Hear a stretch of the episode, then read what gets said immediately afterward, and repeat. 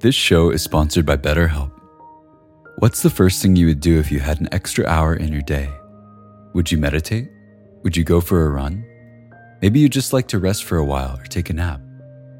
Therapy can help you find and prioritize what matters most so you can do more of it. It's a great way to increase self awareness, develop coping skills, alter negative behaviors, and more. If you're thinking of starting therapy, give BetterHelp a try. It's entirely online and designed to be convenient, flexible, and suited to your schedule. Learn to make time for what makes you happy with BetterHelp. Visit betterhelp.com slash insighthour today to get 10% off your first month. That's betterhelp, H-E-L-P dot com slash insighthour.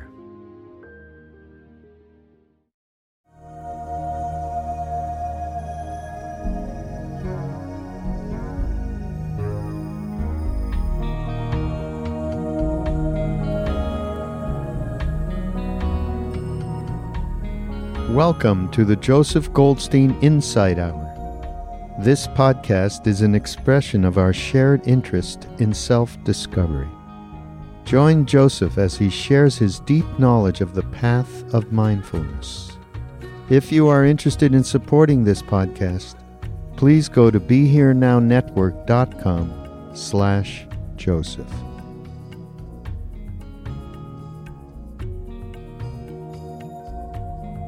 Thought we would start with a 15 minute or so sitting, just meditating, which I'll guide a little bit. I'm just curious, is there anybody who has not done um, any kind of mindfulness type practice? Okay. It's the mantra mindful, mindful, mindful. so take a, take a comfortable seat, as comfortable as possible, uh, but in a somewhat dignified posture. So you're not kind of schlumping over, but not being stiff or tense, just in a relaxed way but in some posture that supports the alertness. I'd like to start in a slightly different way than we usually do uh, in teaching mindfulness practice. Very often, very commonly, we start with attending to the breath, you know, and just settling into the natural breathing process. Uh, but sometimes, as people try to do that, um, for some people, it can feel um, maybe there's a little forcing involved or um, just tension in that narrowing, uh, which does fall away. It's very possible to be with the breath in a relaxed way. But I found there's another starting place, which I found both for myself and in teaching many, many people, uh, gotten a lot of feedback that it's a very helpful way of beginning. And it comes from the basic instruction comes from the Buddha's discourse on mindfulness. So it's right out of the texts. And there's just one line in this uh, somewhat long discourse. And the one line says, be mindful. And then it's the equivalent of in quotes, be mindful, quote, there is a body, unquote to the extent necessary for clear knowing and continuous mindfulness. So just that phrase, there is a body.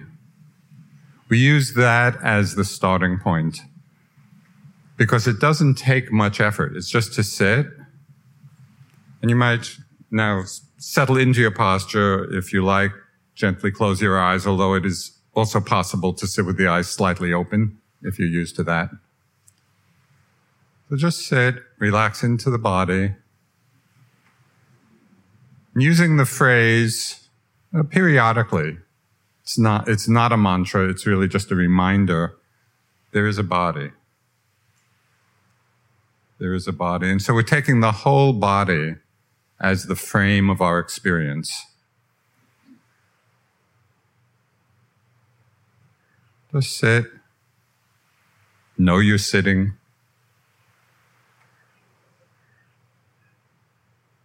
Drop the phrase in from time to time, there is a body. So you're connecting with the feeling of the whole body.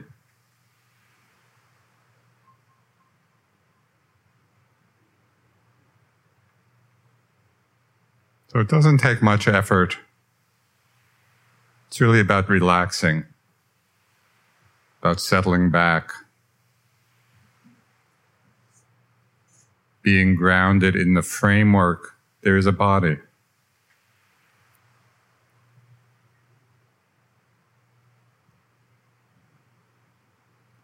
Just get a sense of the effortlessness of that.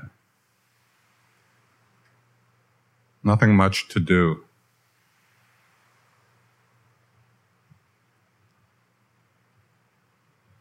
And then within that framework, there is a body.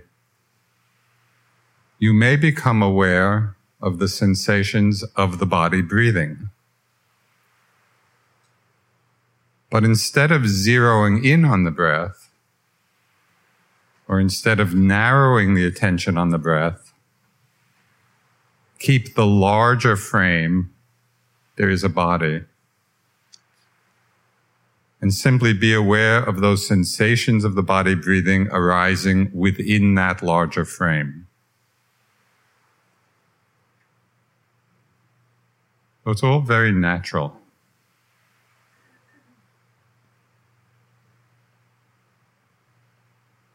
And within the frame, there is a body. You'll notice that the body is breathing itself. You don't have to force it.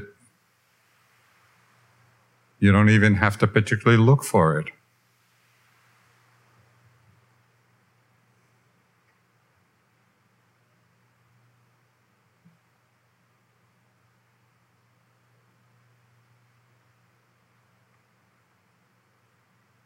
And occasionally repeat the phrase, there is a body, just as a reminder to settle back into that more open framework.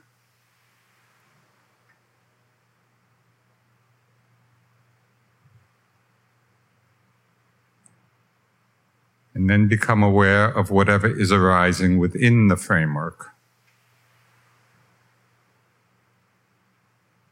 The sensations of the body breathing.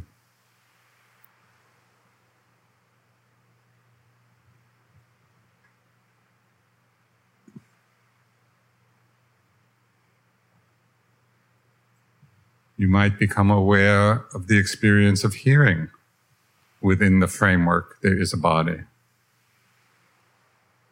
Simply let the sounds be there.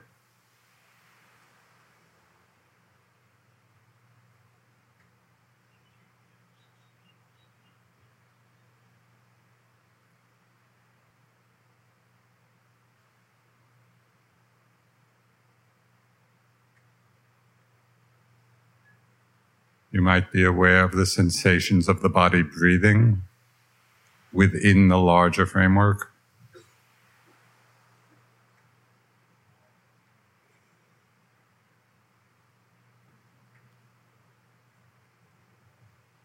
And notice if you have some sense of wanting something, wanting the next breath, wanting it to be a certain way.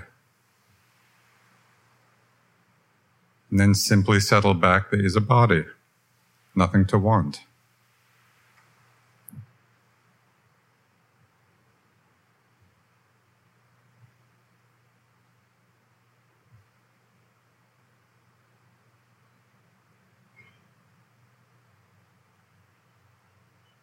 Within that framework, there is a body. You might naturally become aware of different sounds, of hearing, of the body breathing.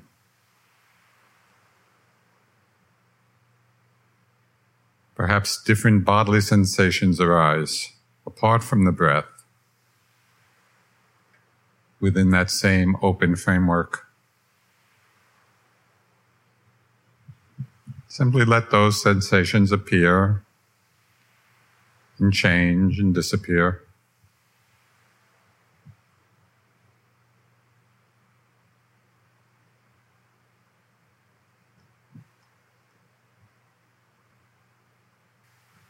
And within that grounding framework, there is a body. You might become aware of thoughts appearing in the mind or images.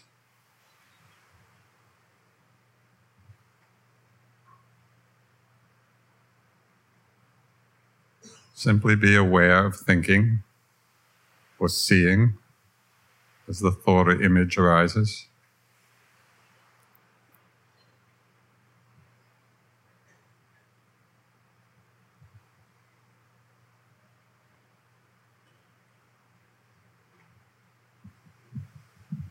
Don't be bothered by your thoughts. Simply let them come and go.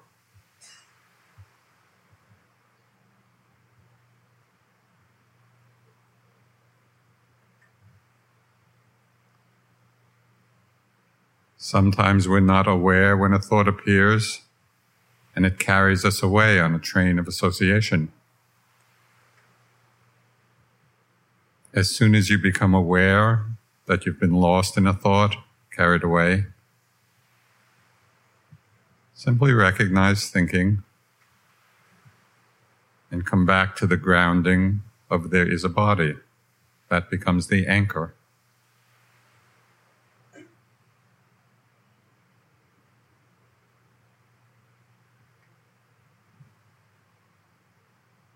Might become aware of the sensation of warmth, feeling warm of the sensation of the breeze from the fans touching the skin. Just different experiences arising within that framework, there is a body.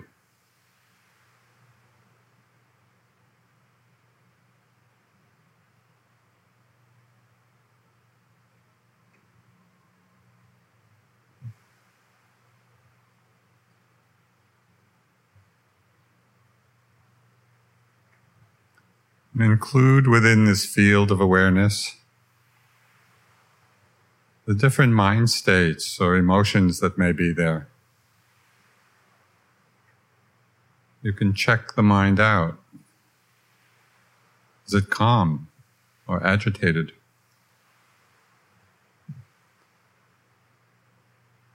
Is it interested?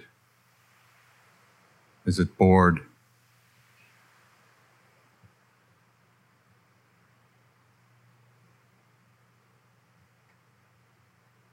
Is it alert? Is it sleepy? Simply noticing without judgment. The mind is like this right now.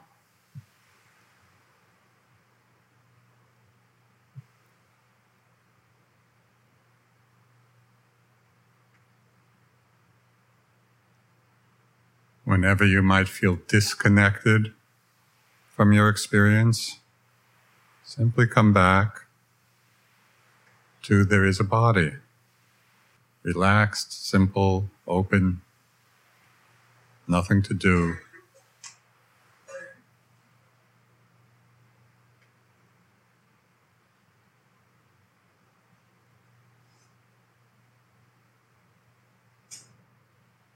And then, moment after moment, being aware of whatever arises within that framework.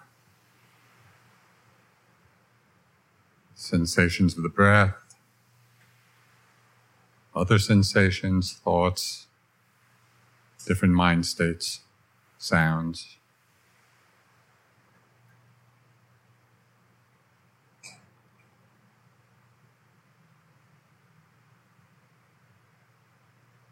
And the great gift of mindfulness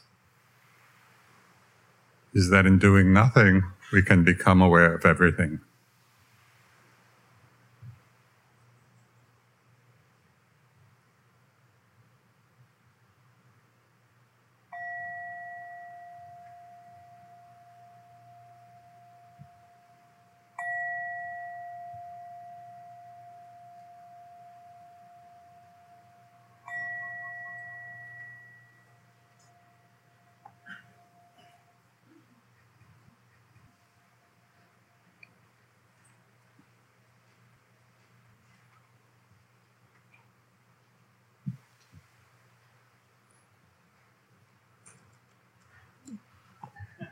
So what, uh, I want Joseph to tell you the story, but first I'm going to tell another story. Um, cause his story is one of my favorite stories since it tangentially involves me. Um, but there's something about generosity as a practice that, uh, has always been striking for me because it is both an internal and an external practice. And as I look around the room, um, there's some kind of dazzling looking Buddha things over there that look like they're having a really good time, but uh, they're not typical, actually. Um, what is, I like that third eye one over there. I don't know what he's got going, but uh, it looks intense. Um, but a very classic image of the Buddha uh, is the Buddha actually before his enlightenment, uh, when he was known as a bodhisattva or, or, being aiming toward enlightenment. He's sitting under the Bodhi tree in Bodh Gaya, and he has his hand over his knee. So there's a very classic image, and what it depicts is, is the Buddha as bodhisattva before his enlightenment having sat down under this tree with a tremendous aspiration to be free and being attacked by this legendary figure known as Mara, It's sort of the satanic figure in Buddhism. And Mara wants the, the Buddha, uh, the Bodhisattva to get up, to give up his aspiration, to feel defeated.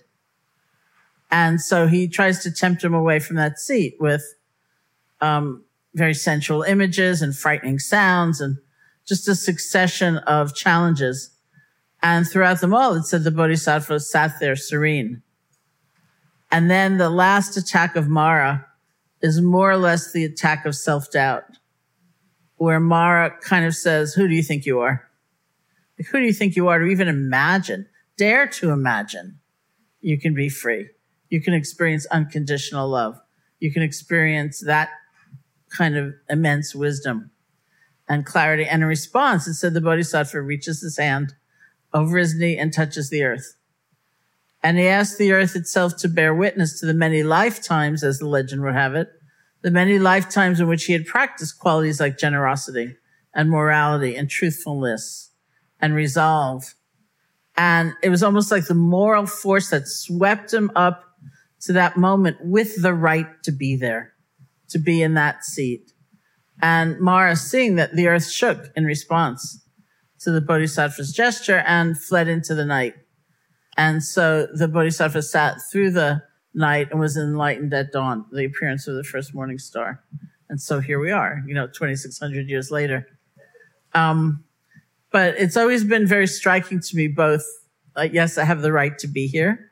I have the right to have that big an aspiration not to have a very blunted sense of what's possible in my life, like maybe, you know, a little bit better or, you know, kind of compromised or mediocre, but that immense an aspiration and that it was certain practices that gave him not just the sort of empty dream, but the very real possibility of actualizing that, that aspiration.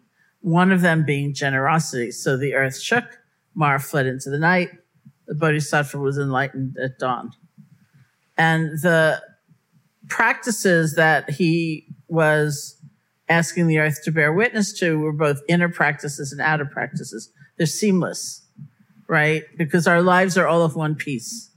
It's not that spirituality is an activity that we undertake once a week or, you know, once a day even, but it's all of our lives and what, how we speak to one another, how we relate to one another, how we relate to our own thoughts. How do we relate to our wandering mind? How many, I would love to know how many places we all went to in this last sitting, which was 15 minutes. Anybody go to Asia? Me? you know, anybody else? You know, where'd you go? Right? Our attention tends to wander. How do we treat ourselves? How much generosity of the spirit is there in that moment? Right? So, we practice it within. Every time we yield, we let go. Uh, we renounce in a way. That's an act of generosity. Every time we offer, we pay attention to somebody, we care. That's an act of generosity. Every time there's material generosity, um, it's of course the same thing. And so it's an inner and an outer practice. And what we do within affects how we live. What we do in our lives affects how we are within. It's almost like it's a certain muscle group that we're we're strengthening, and wherever it's manifesting, uh, it can come it can come alive. So generosity. Um, everything when we when we talk about equality like that is actually really based on awareness, and the healing and the transformation comes from being able to pay attention and see for ourselves what is true. Um, this is mindfulness. You know, many people these days and kind of like the popularization of mindfulness would say that we practice mindfulness to really fully inhabit our lives, to live fully, to actually, you know, maybe we're drinking a cup of tea and we're not multitasking for once.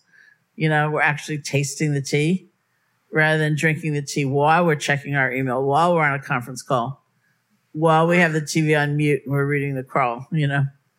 Um, it's not a very fulfilling cup of tea. And so we just drink the tea sometimes. And that's, that's what mindfulness can give us and really enrich our lives in that way. But the original kind of design of the mindful practices, that was great. And that was a wonderful effect. But the real effect was not just to inhabit our lives, but to understand our lives, to have wisdom, to have insight so that we could see for ourselves because we're taught so many things about life, about strength, about aloneness, about what makes us happy, about what brings us down.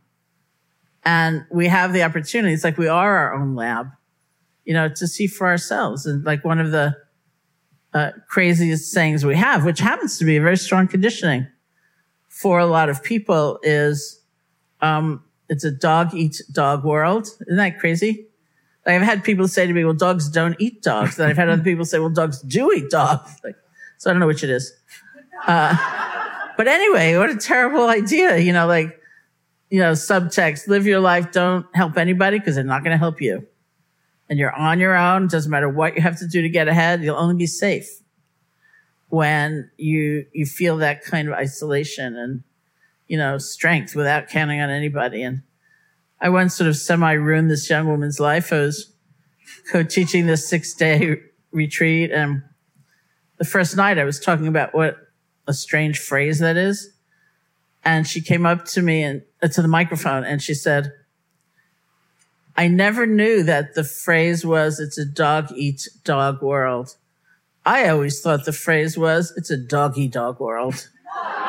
like D-O-G-G-Y, D-O-G, like puppies, jumping up and down in meadows, you know, and said, what a horrible phrase. And, and then six days went by and it was a closing circle and she came up to the microphone and she said, I've decided I refuse to live in a dog eat dog world. I'm going to live in a doggy dog world. you know, but what are we taught? And, you know, how much have we absorbed? What do you really believe about generosity? you know, plenty of people are taught, well, that's for suckers, or, you know, like, you know, be careful, make, make it more of an exchange, you know, don't.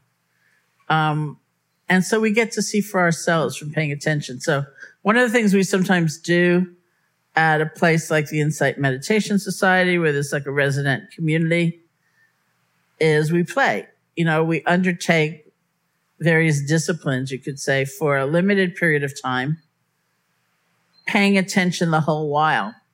You know, is this really making me happy? Is this bringing me down? What's the consequence of this? So generosity is one of them where we say, and again, you know, we practice a lot with material generosity because it's that much more concrete and it's a great learning ground for other kinds of generosity. So one of the things we, we've sometimes done is take a resolve, let's say, I don't know, for a month, something like that, or two weeks. That when a strong thought of giving something arises in your mind, not just like a little drippy thought, like a powerful thought, and it won't harm anybody. It's like this will only make sense to a certain number of you, but I always say never give away your rent control department for you New Yorkers. You know, so if you have a strong thought to give something and it won't harm anybody, give it.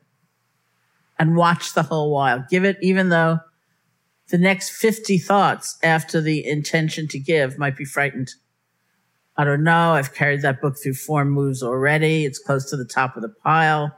Probably it's the only book I ever need to read again. I'll be fully enlightened by the time I close it, but I shouldn't give it away because really, you know, maybe it's the one, right? Give it anyway. Watch what it feels like when you have that impulse to share, to offer, to give. Watch what it feels like when you withdraw, when you hesitate, when you're scared. Watch, watch what it's like when you actually make the offering and then watch later. Do you ever actually regret it? You know, so this is our opportunity to see for ourselves. Uh, do we trust that value? And when is it, you know, coming from a weird place, a strange intention, um, not a, a kind of freely given gift? You know, we look at our own motives and our, our intentions behind, behind the action. Like, where am I coming from? What do I want?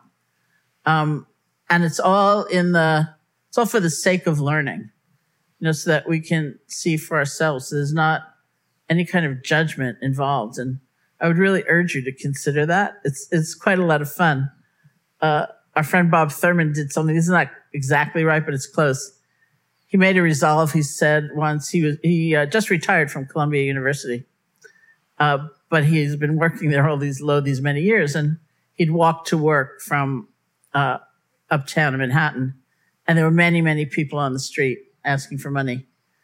So he made a resolve that for a certain period of time, he was just going to stuff his pocket with like dollar bills and he was going to give money to anybody that asked. Not sort of like, oh, you're not going to use it well, or, you know, you're better off doing this or whatever. And he would just give it. And he said one day he mistakenly like put a $50 bill in his pocket and he handed it to this guy who was ecstatic, of course. And he had this moment like, can I take it back? you know? Um, but he didn't. But that's why it's fun. It's like you get to see every reaction you have uh, and understand where where your happiness actually does lie. Uh,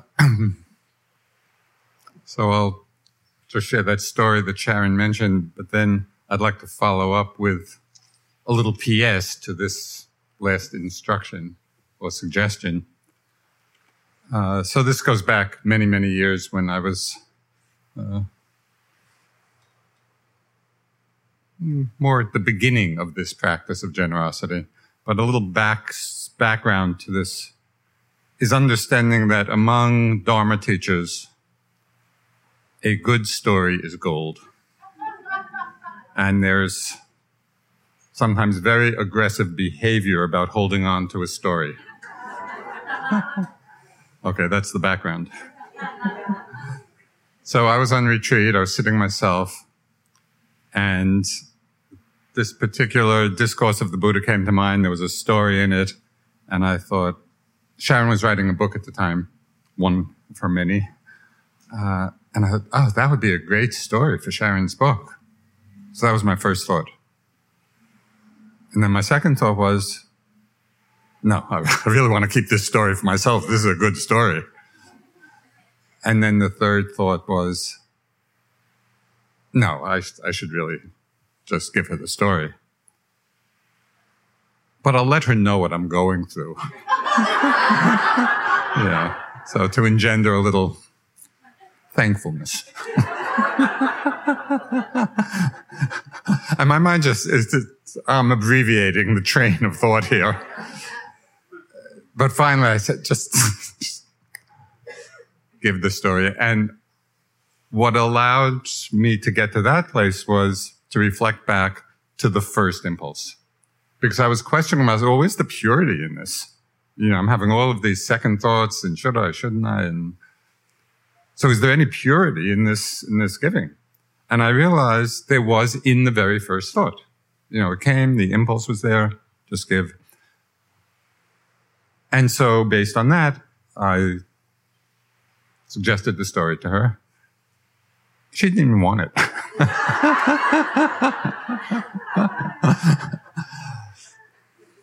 so that leads me a little bit into uh, a follow up to the practice she recommended because I've also been practicing in that way a lot, but tweaked it a little bit.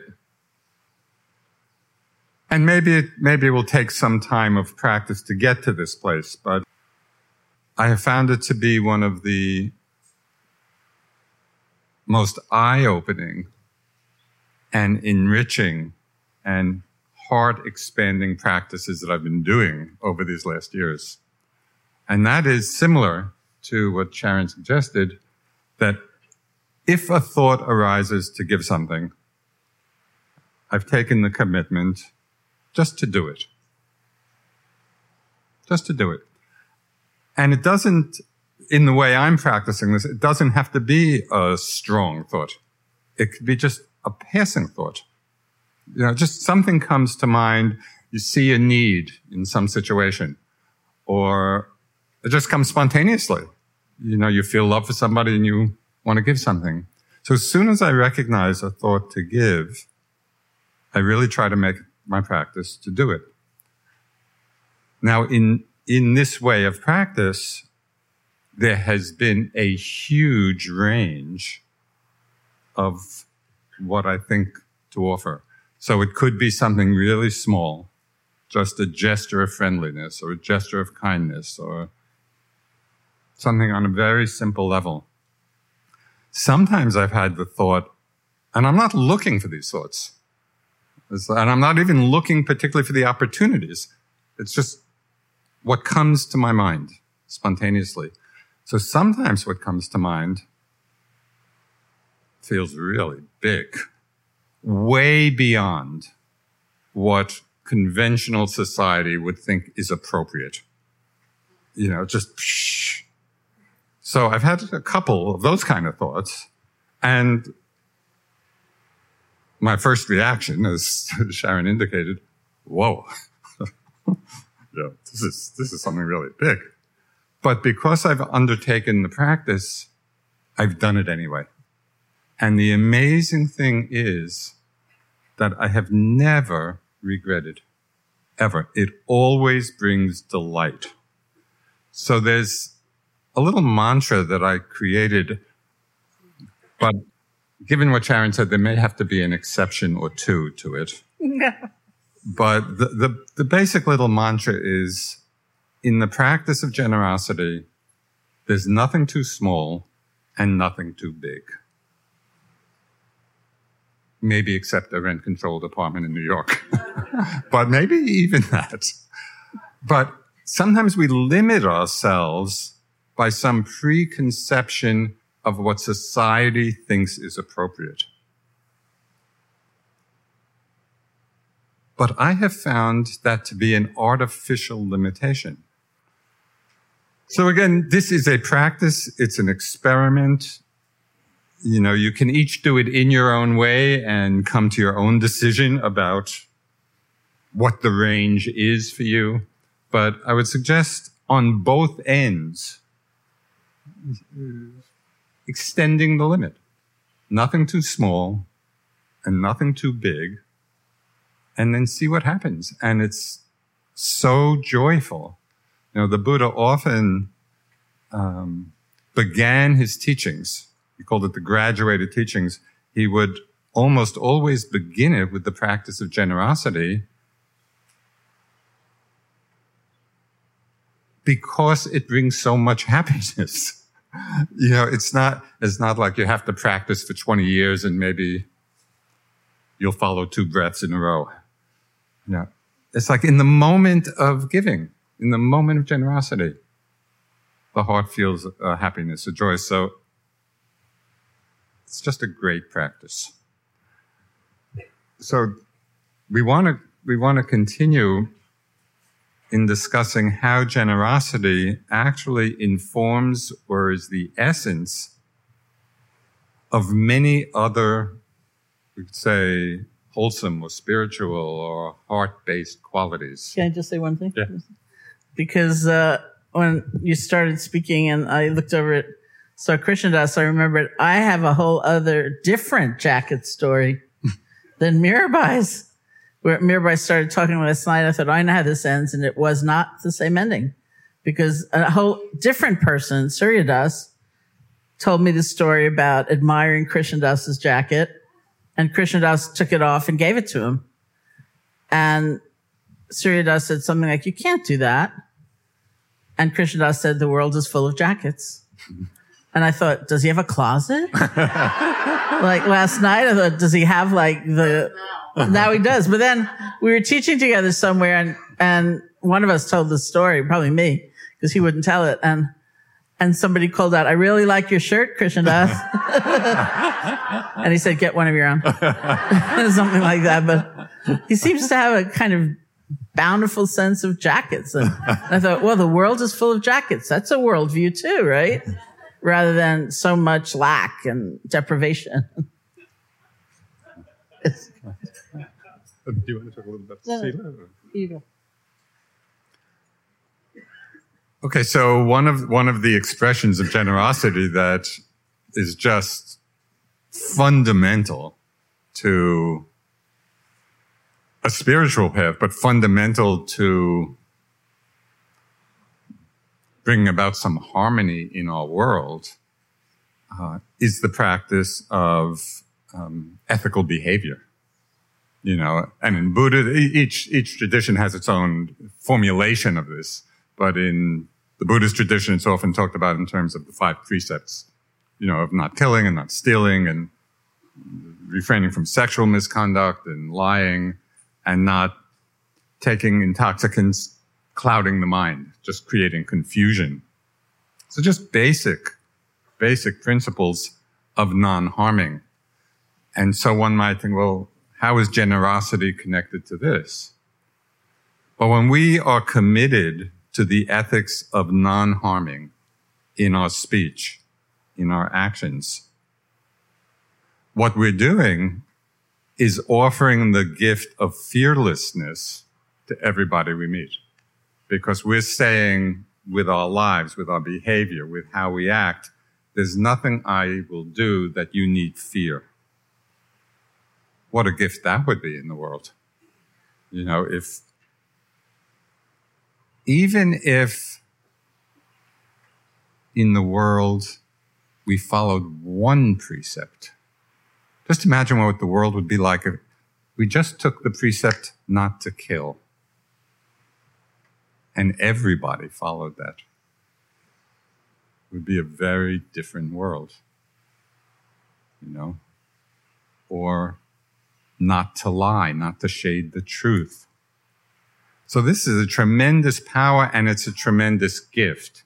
And if we can understand that, the generosity aspect of it, it actually gives a further motivation for us to practice it, for us to commit to it. Um,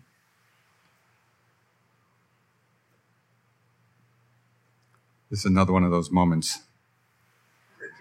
It was here and here and somehow got to here without going through. but maybe it'll come back. Okay. I think one of the um, great understandings we come to uh, just through paying attention, uh, you could say mindfulness or introspection or awareness, um, is how kind of breaking a harmony and acting in a way that um, is reckless in some fashion has consequences within ourselves and whether the consequences are obvious outside of ourselves or not, they really do resonate within. So I thought of a rent control department story where not exactly a rent control department, but a reasonable price apartment in New York City where, um, this was in, I think it was in my last book and is one of those, uh, I always allow people who are going to appear in my book to change the name if they want. So this is like a heavily disguised story and it always takes me a while to think, how did I tell it? Um, but basically this, this person told me that he was offered an apartment in the neighborhood he really craved being in, in the building he longed to be in, uh, that was larger than where he'd lived before and was a reasonable rent. So this is like a dream, right? You know, and uh, through a whole series of conversations and talking to the owner, he realized it was actually an illegal sublet. So what an illegal sublet means is that um, if a building is a cooperative, uh, the rules that govern the use of the apartment and how often you can rent it out and things like that are not made by you. They're made by the board of directors. Um, so you actually don't own your unit. You own a percentage of the whole. So they decide, you know, you can only rent it out for a year, maybe. And then you have to live in it for three years before you can rent it out again or whatever, whatever they want. So those rules are usually crazy.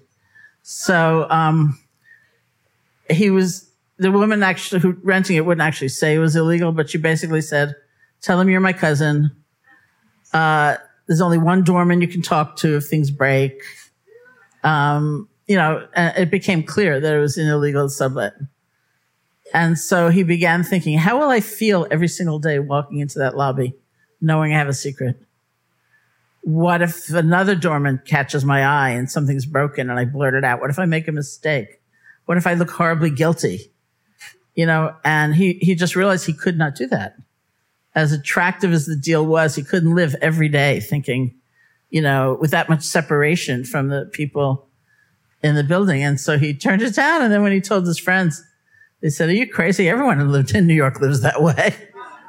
you know, and so it's not like God's rule or, you know, clear harm to anybody, but you know within that it's going to be a burden, that it's going to be confusing, that you're going to feel so apart and isolated from others, disconnected.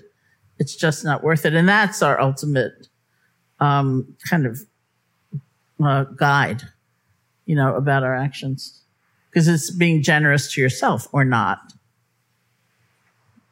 Good. Just to, to add to that, and the thought came back this way. Oh, good. but I caught it. so I think for most of us, you know, I'm assuming that most of us here do live, you know, reasonably ethical lives and, you know, are committed to, you know, large extent not to harm. Um, but there's one of the precepts which I have found to be a huge area of practice and one that actually informs most of the day, every day. So it's an opportunity to bring mindfulness and awareness and generosity in the way we've been talking about it to integrate it right into our practice, into our lives. And that is the whole arena of right speech. We talk a lot.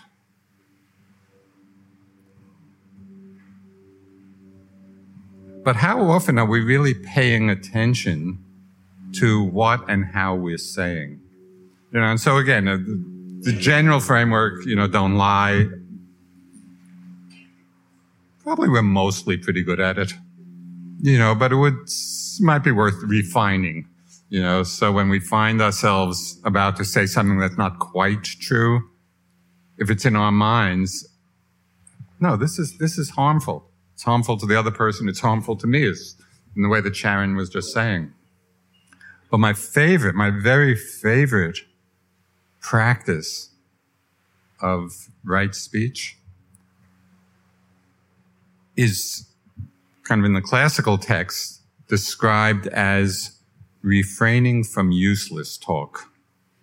And there's a word in the Pali language, which is closely related to Sanskrit. It's the ancient language uh, the Buddhist teachings were originally offered in. So the Pali word for useless talk, I think this is my favorite word in the world. Samphappalapa. it sounds just like what it is. Samphappalapa. You know, and I just notice in myself and, you know, with many others, we can just be hanging out. It's not, we're just hanging out with friends and not doing anything special. And so often I'll see the tendency in my mind just to say something that is totally useless. It doesn't contribute anything to anyone except to announce, here I am. You know, that, that, that's basic, the, the energy behind Samphappalapa. It is really frequent. And so I have found it just incredibly interesting to keep an eye out for that impulse. And then when I catch it, no, I don't have to say that. And then as Sharon just said, to notice the difference in how I feel when I refrain from saying it and when I just blurt it out. And there's an amazing difference when I can see the impulse and say, no, I don't have to do that. There is, there's a feeling of kind of inner strength, a conservation of our energy. We're not just, we're not just, you know, spilling our energy out. And it is a gift to others because basically we're not wasting their time with our useless talk. So this is, it's a little big thing right? It's just, it, it's not, it's not some big dramatic lie or anything like that. It's just, it's just a tendency we have. But if we can pay attention to it and work with it, it actually enhances our well-being.